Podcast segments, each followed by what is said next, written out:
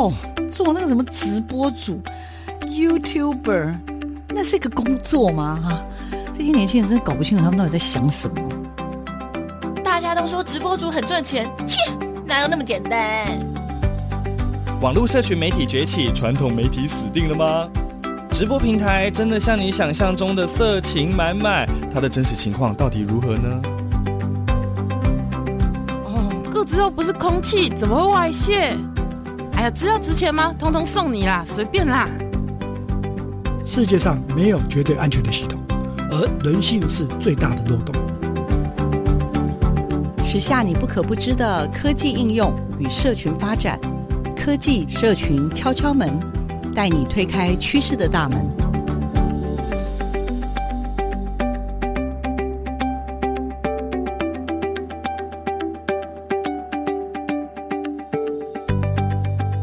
收听科技社群敲敲门，我是主持人小黄老师。各位空中的听众朋友，大家早安！很开心又在空中，每个礼拜六的早上跟听众朋友分享哦，关于科技、关于社群的新鲜事。那当然很重要的是，其实我们透过人物来了解科技跟社群的发展，绝对是一个超棒的一个 idea 哦。那在这个节目已经大概一年多的时间，我们真的介绍了很多很多科技的发展。那我自己小黄老师私心呢，最近就想要启动一系列关于社群上的一些人物的故事了哈。那这个礼拜为听众朋友邀请到的也是一位很酷很酷的朋友，大家常常跟我开玩笑说，哎，为什么小黄老师你都会认识这种很酷的人？结论就是要常常四处游走，乱走乱走。我这次认识的这位超酷的这个社群的经营者，想把他的故事分享给大家，就是我乱走乱走找到的朋友啊。这位呢叫 Vito，叫。蒋宗信啊，那本身他算是我自己是觉得他称他为作家、畅销作家、斜杠作家，都算是不为过了哈。然后呢，他的这本书叫做《倒数六十天职场生存记》，呃，不管是在书里面，或者是在脸书的社群媒体里面，其实都很受到。呃，很多朋友的社群的关注，然后书也真的是蛮好看的，所以小黄老师一口气就把它看完，然后这两天还为了采访他又再复习了一下。好，说了这么多，到底这个 Vito 蒋中信呢，他到底怎么个酷法？他在社群里面又怎么样去把他自己的人生呢，跟呃，我觉得是透过社群有了很大的一个呃翻转。好，那邀请他来给听众朋友打个招呼，以及介绍一下他自己，好不好？来，请 Vito。Hello，小黄老师，各位听众朋友，大家好，我是 Vito 大叔，很高兴能够来参加这个节目哦。Vito 大叔，你真的相当相当的多才多艺哦。其实我大概看了一下您的书，然后觉得，哎，文字的功力真的蛮不错。可是我仔细研究发现，大学念的好像是理工科。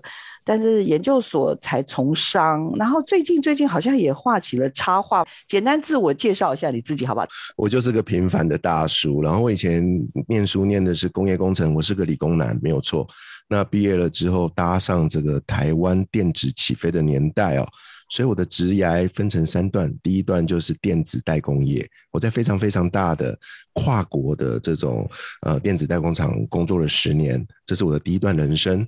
那我的第二段人生呢，因为觉得做那个电子产品很无聊，你知道，后来呢，我就决定转到跟人有关的行业，我就转到了餐饮服务业，所以我带过很多的连锁餐饮的集团，后来自己还当上了这个连锁加盟总部的一个主管啊，这是我第二段人生，大概也是十年。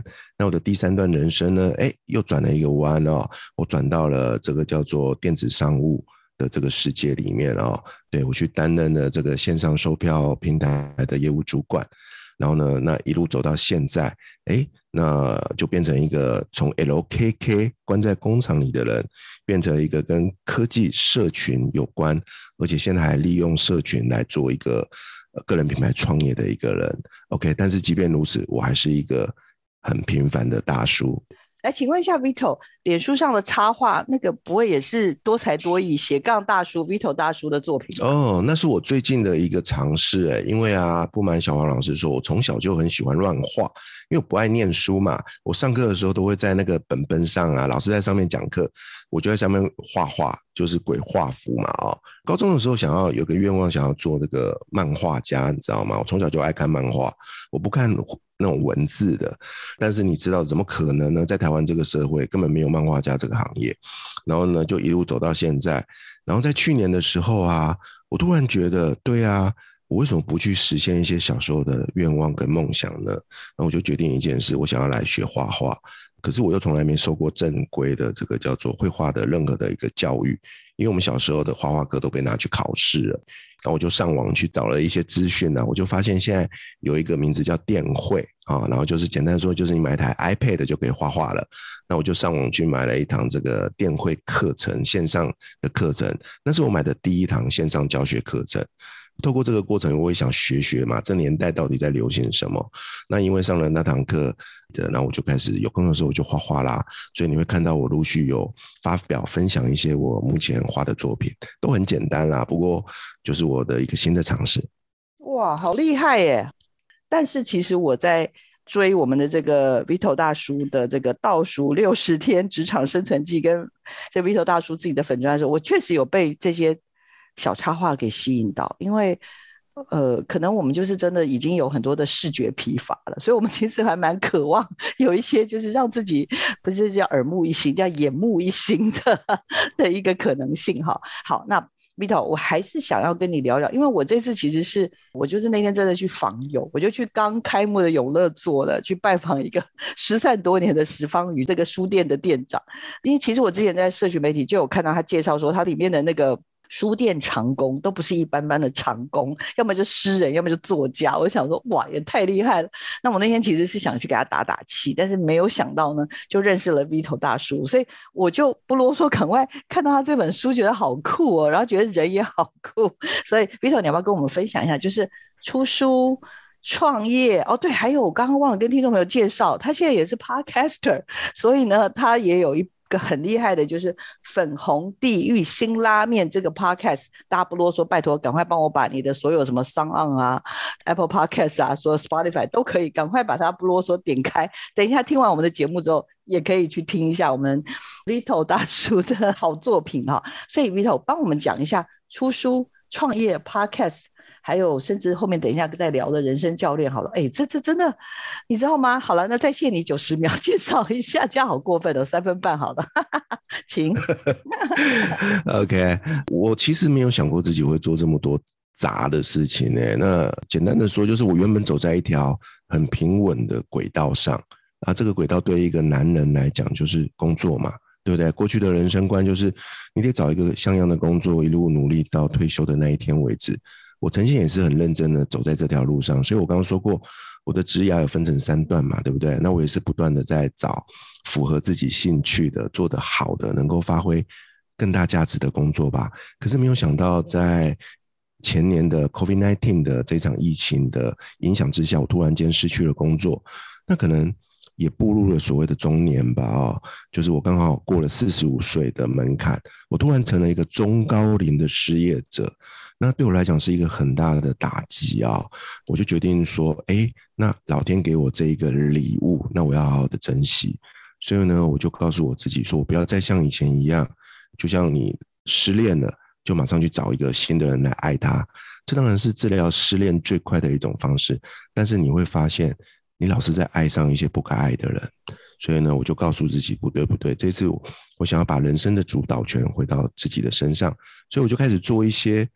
我心里面告诉我自己，哎，我可以试试看的事。这里面当然一开始是写作，那到后面呢，就开始陆续接触到延伸的越来越多的事情。简单的说，就是当我发现老天给我一个讯息，而这个东西又有 touch 到我的心里的时候，我就开始去做，我就开始去学，我就开始去尝试，所以就意外的长出了一些新的东西，包含刚刚说的花花啦，还有一个很意外，我收获很大，就是成为一个 podcast 的节目的主持人，我真的很开心呢、就是我这一路做这件事都是瞎子摸象啊，突然间碰到一个这么专业的老师哦，跟他聊的过程中，我还发现，诶、欸，我还不错，就是至少没有被他说你很多事做错了，对啊，那就是我人生中半场的一个自我学习吧。我我真的觉得很感恩有这一份历程啊。人家常说的。你不小心跌倒的时候，要想办法抓一把沙嘛，对不对？我可能就在做这样的事情。真的好厉害，Vito 大叔曾经应该真的算是在职场上也蛮有影响力的，但是世事多变，OK，然后碰到了疫情，碰到了很多职场上的一些转换。因为我刚刚这样听起来，其实 Vito 大叔看来是一个不甘于一直做一件事情很久的人，这第一个。第二个就是很怕做那种一直重复，然后自己找不到。意义跟价值的事情，所以就会想要做一点不同的尝试。但是在这种不同的尝试当中，有时候你必须要去面对到可能整个大环境的改变。那 Vito 大叔，我跟他的相识是在书店，是他的这本书。所以在这本书里面，我看到了还蛮多很动人的一个呈现吧，也想分享给听众朋友。真的很推荐大家哦，这本《倒数六十天职场生存日记》啊。所以一位四十五岁的中年大叔在面临到这么大的挑战的时候，他可能不是怨天尤人，他可能不是找家人出气，他反而是做了一些不一样的尝试。例如刚刚他所说的，他开始在部落格做了一些事情。那这些部落格做的事情，除了他跟自己对话，然后他也有很多很多所谓我觉得好可爱的上班族都该领悟的一些道理。这些道理呢，哇，小黄老师因为。年轻时候也曾经在企业里面打滚过 不少时间，然后也有在跨国企业待过，所以你知道看到的时候超有感的。所以我们要不要话说从头，Vito 大叔怎么会想到在社群媒体跟大家说话？你知道吗？有的时候有好多事情喜怒哀乐，我们常常会说社群媒体不都应该讲开心的事吗？那个我们 Vito 大叔走的是完全不同的风格，帮我们话说从头好不好？发生了什么事？你在社群媒体做了什么事情？那对我们这个六年级生来讲，就 LKK 嘛，你也看到我刚刚有分享，从以前一开始工作的就是电子制造业嘛，对不对？餐饮服务业，好，然后呢，那我们又本身又不是工程师等等的，但是呢，在后来转到第三段所谓的电商的时候，我就开始发现了科技跟社群蕴含了极大的能量。简单说，这个社会跟以前不一样了。以前呢，我们想要创业的时候，你就要花很多的钱去买很多的制造的机器。如果我我想要继续留在电子业，对不对？你的创业成本是非常高的。但是走到我的第三段职涯的时候，我发我认识了非常多的人，也认识了非常多的新创的团队。我突然发现，在这个年代的创业啊，你只要善用科技、资讯媒体的力量。就算你是个 nobody，你手上一毛钱都没有，你都可以创业哦。所以你又看到这几年兴起了非常多的所谓的自媒体的创作者。OK，所以那时候呢，当老板给我一个任务，他跟我说：“哎，Vito，你只有六十天的时候，我一方面快要爆炸了，因为我想说完蛋了，我只有六十天，而且那时候是 COVID-19 嘛，我怎么可能救得起业绩嘛，对不对？所以我就基本上我就其实没什么把握了。可是我想说，我与其把这些压力都闷在自己的心里，放在脑袋里，不会有任何的帮助啊！我就想到了刚刚我跟大家分享的那句话，就是就算你不小心跌倒了，你要想办法抓一把沙子嘛，对不对？我就突然有个想法，那我就把这一切的过程写下来吧。那在过去呢，我们写下来记录的方法就是写日记嘛，然后就买一本本子，默默的写。好，年轻的时候我干过这些事情，所以我曾经写过好多本日记，但是都是写给自己看的。但是在这个社群的年代，我隐约觉得我好像要做一些不一样的事情，我就想到了，对啊，FB 有个功能叫粉丝专业，对不对？那呢，我为什么不来开个粉丝专业呢？所以我就做了一个决定，开了一个粉丝专业，然后就从那一天开始，就把每一天我有情绪、我有心情、我有发生了什么事，不管是好事坏事。我都把它记录下来，OK，因为在这个过程中，我会有创业的灵感，哇，我有写作的灵感，然后呢，我有一些很精彩的内容，最重要的是我可以在网络上留下记录。那时候我不知道这些东西会不会有人看，但是它有可能会被看到。当它被看到的时候，或许它就可以替我带来一个新的机会。所以呢，我的日记就是在这样的状况下，很快的，在老板告诉我的隔天的中午，我就开了一个粉钻，我就开始从那一天开始每天写一篇日记。那也很幸运的，这些日记真的被看到了，也被出版社看到了，所以才会有后来的故事。后来的故事就是我很幸运的出了书，圆了一个成为作家的梦想。那也因为这关键的这一步，我才有机会有勇气继续去踏出更多步，包含了成为一个 podcaster，一个 podcast 节目的制作人跟主持人，也包含了现在我开始在画画。对啊，虽然或许有一天我真的能够出一本书，里面都是我自己手绘的一个插画。在网络上粉砖写日记这件事，是我对我来讲是很重要，改变人生的这一步。你知道吗？我在看到这个主题，然后看到里面的内文的时候，我就一直在想，因为 Vito 大叔的这本书啊，它其实分成三个部分。第一个部分就是，啊，你要不要自己讲好了啦？啊，我的书分成三个部分。这本书其实涵盖的这个，因为我说它是本日记嘛，啊，所以它记录的年份是从故事开始，也就是前年啊，二零零零年的五月五月一号开始的。第一个部分就是我的这倒数六十天的日记，这老板给我的任务嘛，哦，那很遗憾的，我这六十天的挑战失败了，我离开了公司。那离开公司，我有度过了一段很迷惘、很很迷惘、休息啊，而且找下一个方向的一个阶段，把它写在这本书的第二个章节。OK，那记录了我出去旅行啊，做了一些挑战的事情，然后决定下一步。第三个部分呢，就是我写的职训日记，因为后来我突然发现，对啊，我是能够拥有一些所谓的失业者能够拥有的权利的，这里面包含了。呃，能够去选择一个职训课程哦，去再次替自己充充电，所以我就报考了一个职训的课程。那第三个部分，我就记录下在职训课程发生的点点滴滴。所以这本书分成三个部分，记录下的是从二零二零年的五月一号，一直到二零二一年，就是出书前夕。二月份我在职训课程这中间发生的所有的事情，然后这本书结束在我结束职训，呃，重新回到这个职场工作，是记录下这一年多的时间的一切的记录。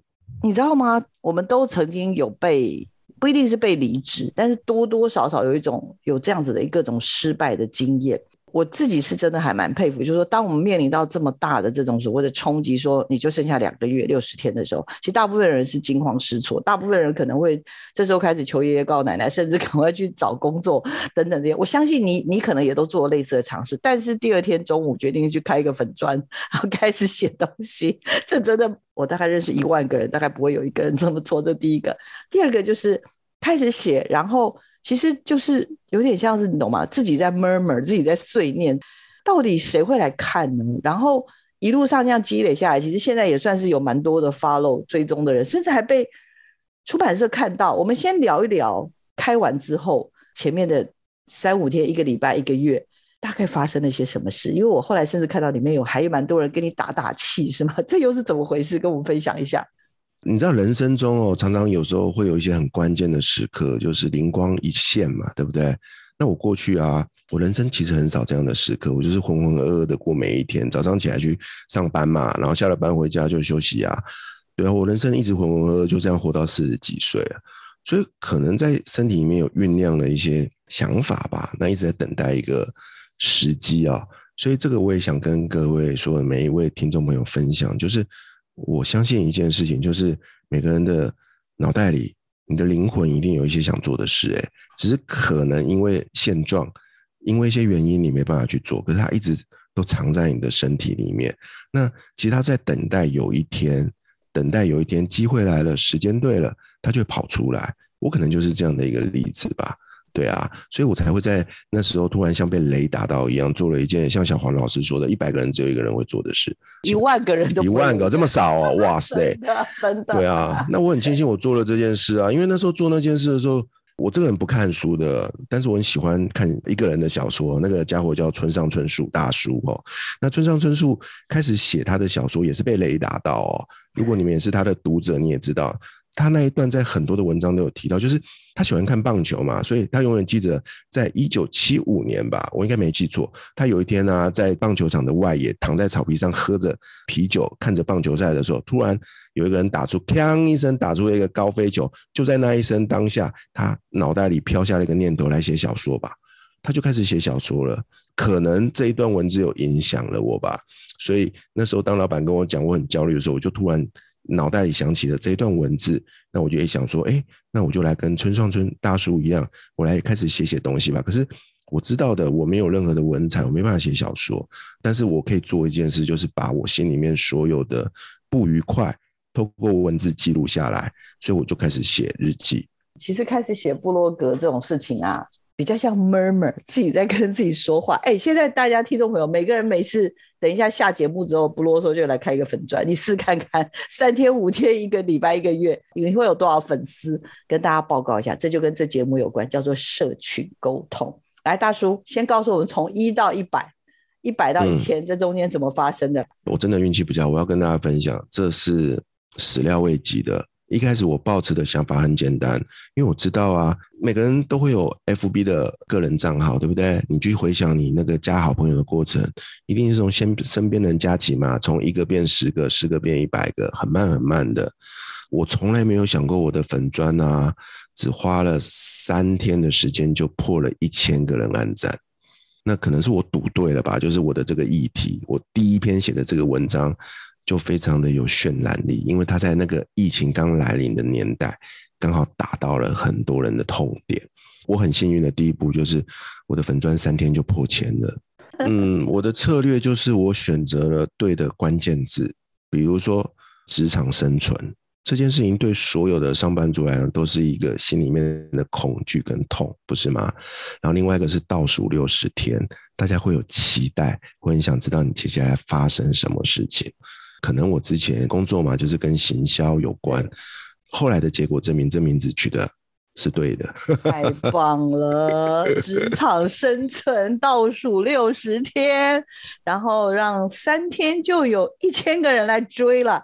那虽然这是别人的人生，别人正在面临到一个很辛苦的过程，但是你让怎么说呢？可以可以这样说吗？就大家入戏了，大家都一起入戏了。大家都喜欢看戏啊，不是吗？人生如戏，戏如人生。然后呢，我每天都很辛苦的活在自己的现实生活里，所以我们必须得透过很多故事来疗愈自己。这时候突然间有一个人跑出来了，讲的都是一些你心里面有相同感触，但是你不敢说出来的东西，你就觉得很痛快啊。所以你现在回头去看，非常多所谓的粉丝专业或者一些 KOL，他们成功之道，不就是说出你心里面想说但是说不出来的那些那些痛或者是心情吗？对啊，其实我也在做类似的事情，只是说，如果你说成功的话，我觉得我差的还远的呢。因为啊，我充其量到现在为止，最终人数也不过在几千个人啊。虽然我很幸运的三天就破一千了，可是后来就趋缓啊。但是我还是呃怎么说？因为我我并没有刻意的去追求那个人数啦，所以就慢慢的让它自然的增长。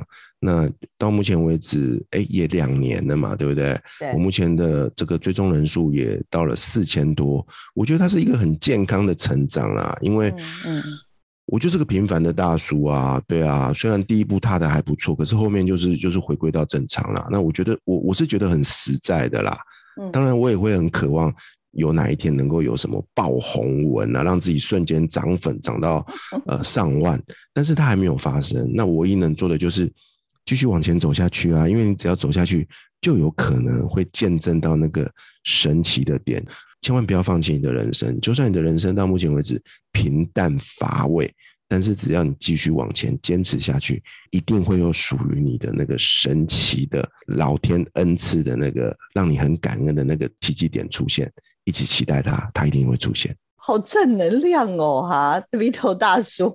但是，但是，实际上你碰到的事情是很难堪的。然后，因为真的是人已经到了一个年纪了，然后面临到这样的事情，小黄老师不敢说百分之百能体谅，但体会。但是我真的是有有同感呢，就是不知道为什么那个频率我有被触动到，所以就觉得哦不行了，我一定要来赶快跟听听众朋友分享一下。因为我在这个书里面跟甚至跟大叔我看到很多的分享文里面也谈到，就是说在这个六十天的过程当中，其实其实除了每天都在等说，我、哦、天哪，这一天不知道会发生什么事，然后有很多的起起伏伏，有的时候可能是好开心哦，今天好像有机会大鱼大 case 入港，可是又有可能是天哪，完蛋了。今天马上又要面临到我们大家的总检讨，然后大家的业绩都很难看，那等等这些东西。可是大叔一直在聊，在里面有分享到的，就是透过社群媒体，其实有蛮多蛮多这种素昧平生的伙伴，可能你在这过程当中的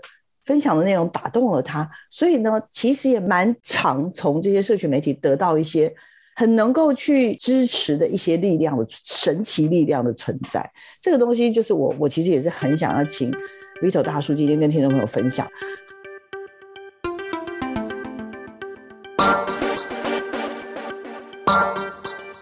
网络平台百百种，到底该如何经营呢？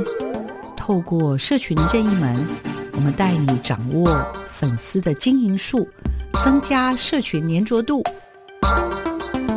社群任意门。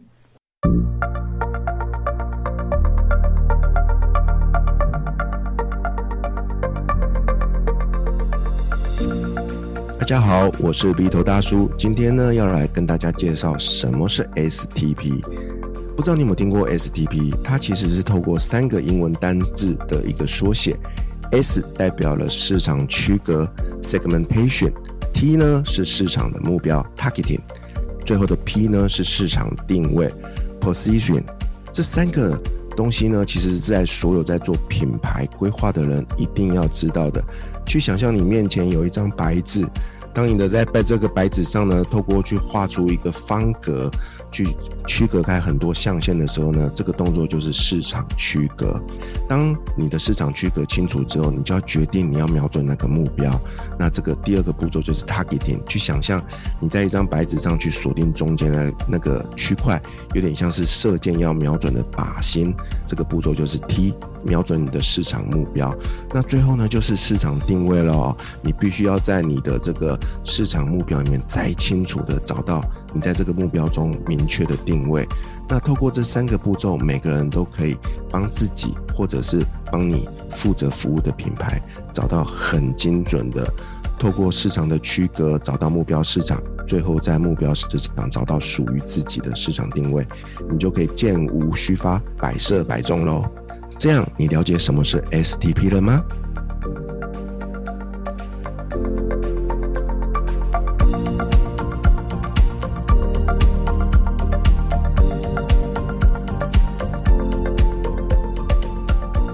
透过 Vito 大叔的这样子的一个粉砖呢，分享了他职场生涯跟倒数六十天的这样子的一个过程。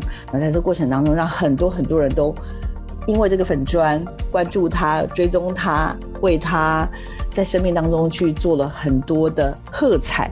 我相信现在的 Vito 大叔应该也会感谢在那段时间里面陪伴他的好朋友们。那最近最近我看到他的就是在。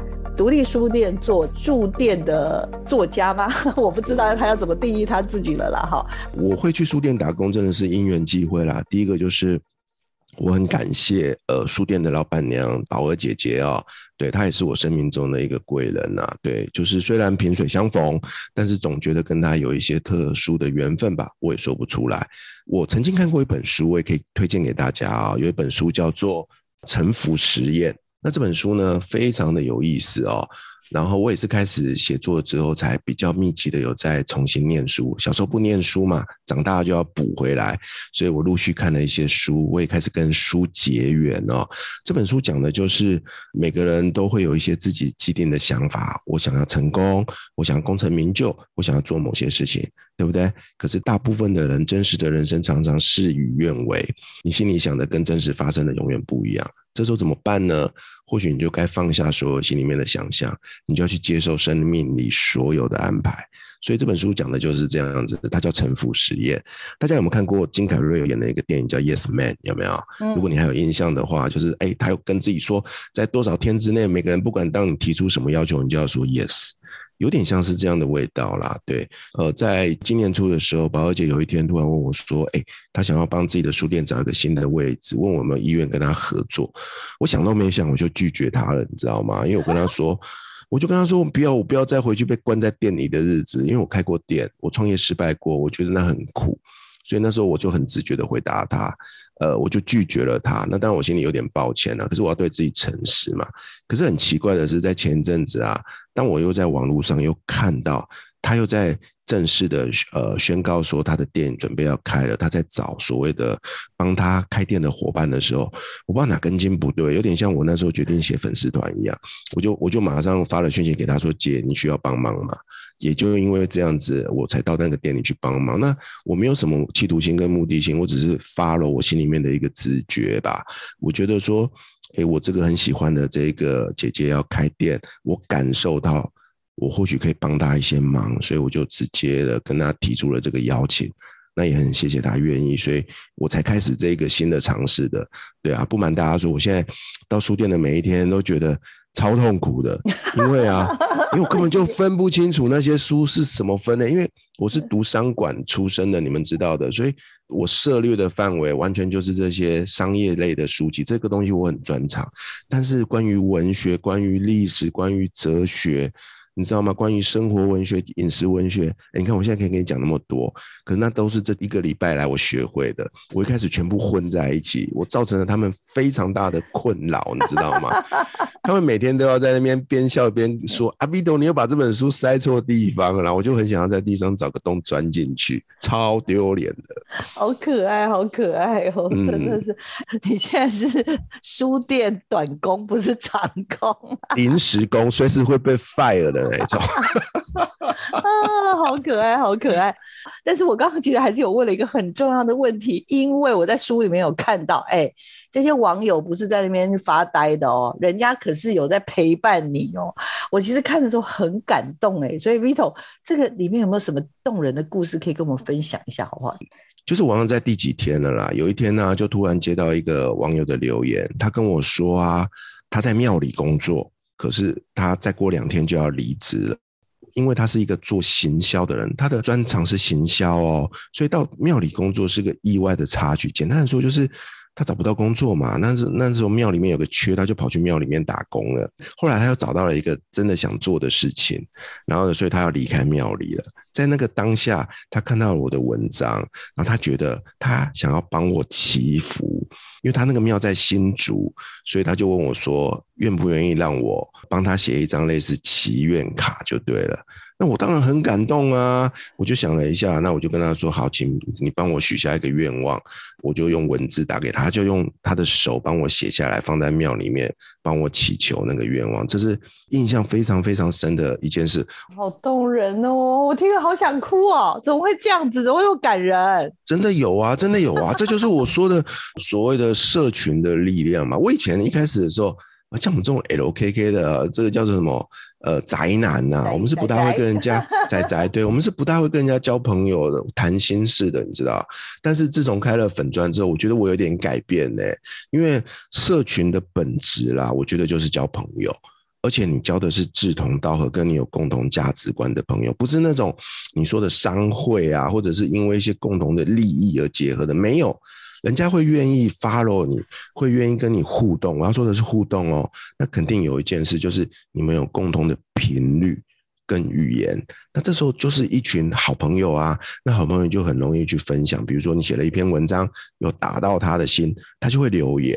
所以很多人问我说：“哎，我到底要写出怎么样吸引人的好文章？”我都说很简单啊，你就是要分享啊。第一个要分享，你不要只是每天在说自己好棒棒，你的好棒棒没有人想要看呐，好吗？但是如果你讲的东西是基于分享的前提，你想要跟大家分享我今天发生了什么事情，我的感动或者是我的收获，我告诉你，这种东西都会打到很多人的心哦。那因为你的出发点是分享，所以就很容易有那种 touch 人的感觉。那因因为 touch，人家也很容易、很愿意给你回馈，你们的互动就在这边产生。所以你除了会有那个按赞的点击率之外，你还会留留言互动的那个互动力也会提高。这就是去解决那个问题嘛，就是你要如何写出一篇动人的文章，其实就是真实的分享。能够帮助别人的东西。好，所以我都回答很多问我类似问题的人呐、就是你要真诚呐、应该是说，我们都知道，社群里面其实像刚刚所谈到，也牵涉到很多，例如频率相同，其实指的就是同温，可不一定是同温层，就是可能大家有共同的。关心，对这个议题的关心，共同凝聚的一种共识。像小王老师也是，我们其实有时候在社群媒体有，或包括我们甚至也会聊说，甚至跟学生在互动的时候，你都会感受到，就是说不是每个人都会说好，但就是会有一些那种所谓的酸民的出现。那我真的很好奇，大叔，你不啰嗦也是数千的追踪了，难道从开店的第一天，粉砖的开店第一天到现在，你都没有碰过那种？来找麻烦的，或者是那种所谓的酸民嘛，就觉得说，哈，对呀、老板这样对你，也就是刚刚好而已啊。类似像这种东西，当然有，当然有，而且遇到不止一个。不过坦白说，不多啦，可能是我写的东西都还算正能量啦，所以吸引到的一些人，负面的人比较少一点点。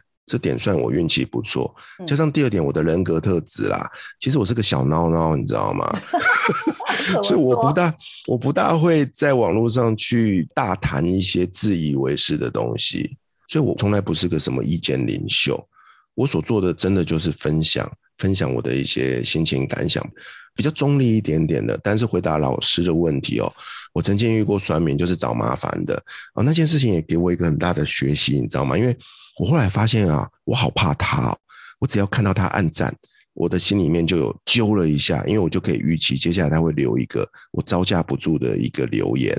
然后我常常会因为那个留言提心吊胆很久，因为我要想要怎么回应他才能够不伤了和气。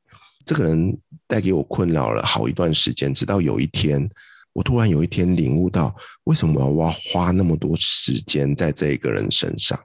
因为他给我带来的从来不是肯定跟鼓励，他给我带来的都是恐惧跟困扰，所以呢，我就上网查了一下资料，我就发现一件事情：身为粉砖的拥有者，我是有权利去把人踢出粉砖的。所以呢，我就做了一个决定，我在那一天我就踢掉了他，他是我在粉砖里唯一到目前为止踢掉的唯一的一个人。嗯，但是我做了这件事，我很开心，我发现我再也不怕这种人了。可是很奇妙的是，踢完他之后，就再也没这样的人出现了。那我可以请教一下吗？因为我觉得这个节目我们真的谈很多科技跟社群方面的议题，这件事情是真的是某种程度是一种困扰。哎，如果从呃 Vito 大叔的观察，你觉得你大概在什么时候你知道这个人是不友善，然后你也发现他对你造成了一些影响，然后这个部分可不可以稍微跟听众朋友分享？其实一个人对一个人友不友善，有没有代表敌意？我们身为人也是一种动物嘛，尤其是一种灵长类动物，你的第六感会告诉你，真的，就算这个人每天跟你巴迪巴迪，带着你永远都是微笑，可是你的身体、你的感知会明显的知道这个人不带好意。我真的要诚实的说，一个越成功的人，就会有越多人讨厌你。为什么呢？因为他嫉妒你。刚好很巧，我昨天有跟一个。也是我的老师啦，哦，他也是一位非常有名的畅销作家。我们昨天有个机会碰面，交流了很多这段时间的一些心情吧。他是一个非常成功的老师，一个教授哦，在学校里面受到非常多学生的敬仰。他也出了书，成为了一个畅销的作家，然后他拥有了非常多的成就。但是他越成功，他发现他在学校里面就得到越多人的敌意。你不觉得这很奇怪吗？他曾经也因为这件事非常痛苦，他想要改变，但是后来他投降了。他发现说他没有办法去改变别人对他的看法，他唯一能做的就是做出一个选择：我到底要怎么样去呃面对现在眼前的这个状况？我做的事情可能也是一样吧。回头看看，你不可能让全天下的人都喜欢你这个人。不是吗？尤其是越有想法、越有个性的人，你树立的敌人可能就会越多。而这时候，越成熟、越是独立的人，你就可以看到他在处理这件事情上就会越洒脱。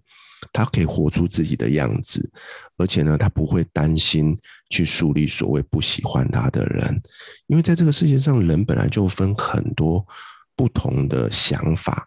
那我觉得这就是回到了所谓的多元性嘛。这个社会上本来就有一个所谓的多元性呐、啊，每个人的价值观不同，但是我们得做一件事，要彼此尊重、彼此学习。我可以不支持你，我可以讨厌你，但是我必须得要尊重你的存在。我目前为止是这样看待这件事的、啊，所以我比较少花时间在这件事情上。对，这个是做一个社群的经营者，好像一定会面临到的。美丽与哀愁，就是一定的。回到老师说的嘛，做社群一定会讨论一件事，就是你的 TA 是谁嘛，对不对？嗯、那你只要做过，你有学过一些行销，你知道什么是 STP 的话，你就很清楚知道，我在做 STP 的过程中，我不可能去打到整个市场所有的人呐、啊，对不对？而且呢，如果你锁定的是越小众，那你的市场就越 niche。你可能就会发挥更大的效应哦。简单的说，就是如果你想当个好好先生的话，你可以讨好所有的人，可是相对的，你的品牌定位就不明确。你会成为很多人喜欢的人，但是你就是没有一个独特的定位。但是如果你是非常精准的知道你是怎样的人，你想要瞄准哪些人，你可能锁定的那一群是小众，但是呢，因为是小众，所以它可以帮你带来巨大的效益哦。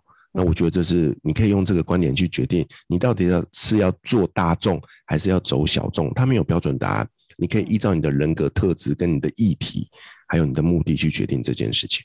再拍拍手，因为 STP 听众朋友可能不知道，叫做什么市场区隔、锁定目标，还有市场定位、啊、定位啦，嗯、对不对？Vito 大叔最近又在启动一个很有趣的梦想日记实践者计划。我天哪，大叔，你还不忙吗？你看，你为什么还要帮自己在做这种事情？然后我看你不止做，你还感觉上你未来还想要继续推荐大家，更多人也一起启动一个这样子有趣的计划，来跟我们分享一下这是什么？然后为什么你要这么做？很简单啊，因为像我啊，我是个呃已经活过四十五岁的人了。我在四十五岁的那一年，因为 COVID-19 失去了工作，我就被迫走上了一条我觉得叫做探险吧。发掘自己的路上，OK，所以我把这一切都变成我的粉专的内容。那在走到这个路的过程中，我意外的发现，在台湾这个社会上，尤其是跟我差不多年纪的这一群人，都有跟我一样的毛病。为什么呢？这跟时代有关啊。在我们这个时代的这一群人，从小受的教育，从小成长的社会环境，就是变成让我们变成一个没什么想法，不知道自己要做什么样的人，做什么事情的人，所以。我们活到现在，就会心里面就会有一个小小的声音，就是我的人生就这样吗？OK，不管你今天拥有的成就、社会地位是好是坏，大家心里面多少是有那么一点空虚的。所以呢，当我自己走在这条路上，我意外的陆续的去做了一些我小时候就想做的事，然后这些事情意外的实现的时候，我得到了非常非常大的成就跟满足感。所以我告诉自己，我要继续做这件事情下去，而。我写日记的这个过程，然后呢，加上我开始透过阅读去学习的这个过程，让我发现了很多新的东西。哦，比如大家应该都有听过吸引力法则嘛，对不对？嗯。或者是秘密，或者是心想事成，这些东西我们在年轻的时候都看过这些畅销书，可是坦白说，有看没有懂，或者是看了就丢在旁边，因为你会觉得根本就做不到。但是我意外的发现，我在这。两年里面做了很多的事情，都是在实践这件事情。所以我说过啦，我想要当一个分享者，我就开始有系统的去整理我是怎么实现这些东西的。所以我透过我自己，我想要让大家知道说，其实除了有梦最美，希望相随之外，你是每个人都有能力去成为一个梦想实践者。那我我最好的榜样就是我来当榜样啊，所以我就透过我的粉砖公开分享我许下的这些愿望。我不敢说这些愿望全部都会实现，但是我有机会去实现它，而且肯定的是我会靠近它。举个例子来讲，我的粉丝团，我今年的目标要破一万人，这是我今年的目标。今年过了一半，对不对？我不知道到十二月三十一号有没有机会破一万，但是我已经破四千人了。我是往那个目标前进的。目标这件事很清楚，当你许下一个目标，你就会往那个地方靠近；但是你不许下那个目标，你永远不会。往那个方向前进，所以呢，我就鼓励大家，你可以勇敢的透过写日记，日记是写给自己看的，你不要去跟大家公开，你不需要成为一个公众人物，但是你可以透过书写记下来你在意的事情，把你的梦想变成目标，然后透过一些方法，有效率、积极，然后很持续的去做这件事情。相信我，你的这些梦想总有一天会实现。这是我做这件事的出发点。对啊，但是觉得很厉害啊，大叔，每年都许吗？我我看到有点吓一跳哈。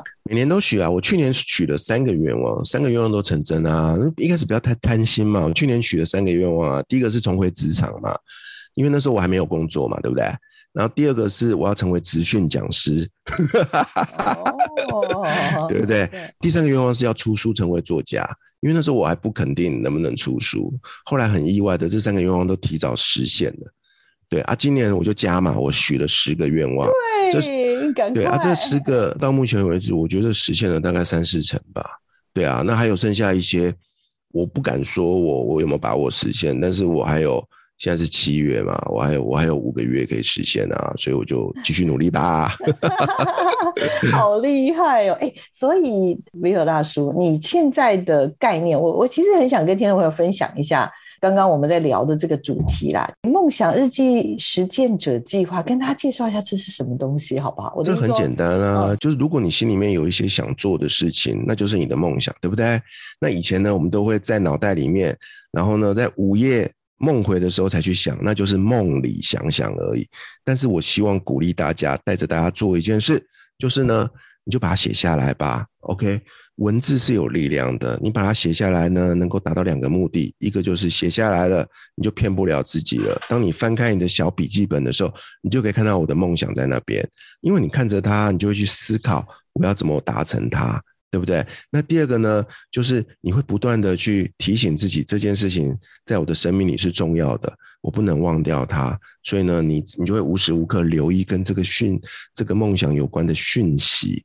所以，当机会来的时候，你就会第一个时间去掌握、去把握它，那你就有机会去实现它。嗯，好有趣哦，啊、而且好大的胆子，应该大家都会觉得，哎呦，不好意思，万一……而且你知道吗？我们的 Vito 大叔，他不但自己许愿，他写在很多地方文字化，他还放在部落格上面。我看到，我想说，哇，这也太猛了吧！啊，都没在客气的。好，但是没关系，我觉得这也是一种，应该算是在这一段时间里面，从呃，在四十五岁的时候被倒数六十天开始，我觉得应该是整个人生好像重新做了一种置换吧。没错啊，就是 refresh 嘛，就是简单的说，就是你看起来长得差不多，可是其实骨子里的灵魂已经升级了，变成不一样。嗯，真的真的实在太有趣了，嗯、我不知道听众朋友喜不喜欢我们今天为你安排的这个 Vito 大叔的故事哦，他现在有太多太多可以分享了。大家喜欢的话，来，我们随时再邀他回来聊天，好不好？他实在是太会说故事了。我们在社群上面有太多可以跟 Vito 大叔。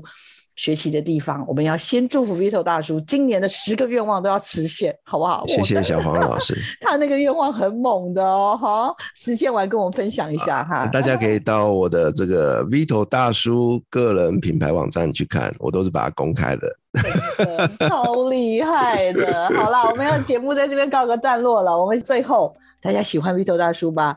喜欢的话不啰嗦，先去支持一下粉砖、部落格，以及呢他的好书《倒数六十天职场生存日记》，超特别的一本好故事哦！也希望大家。都能够平平安安在疫情底下，真的有好多好多的挑战，但是 Vito 大叔会带给大家正能量的。好，谢谢小黄老师，嗯、谢谢。我们今天就要跟听众朋友再会喽，请听众朋友持续锁定我们的科技社群敲敲门，我们下礼拜见，拜拜，谢谢，拜拜，大家拜拜。